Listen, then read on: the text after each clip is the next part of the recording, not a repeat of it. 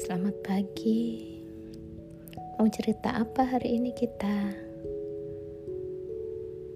Hari ini aku mau cerita tentang betapa mertua yang baik itu yang menyayangi menantunya tanpa syarat. Contohnya hari ini aku nggak perlu masak. Mertua sudah siapkan sarapan buat kita sekeluarga.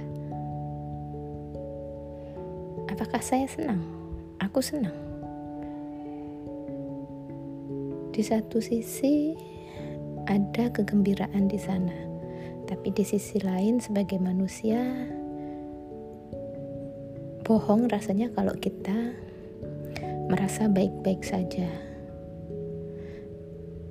pasti ada rasa sedikit kesal di sana.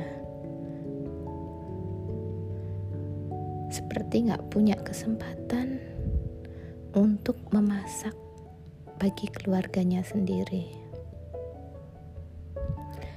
Seperti rasanya diremehkan nggak bisa masak. Tapi di sisi lain banyak hal yang bisa disyukuri dari sini sarapan sudah siap, mari kita kerjakan aktivitas yang menyenangkan buat diri sendiri. Jangan jadikan kekhawatiran, kekesalan itu menjadi batu dalam hati kita. Senyumi, syukuri, and enjoy your life.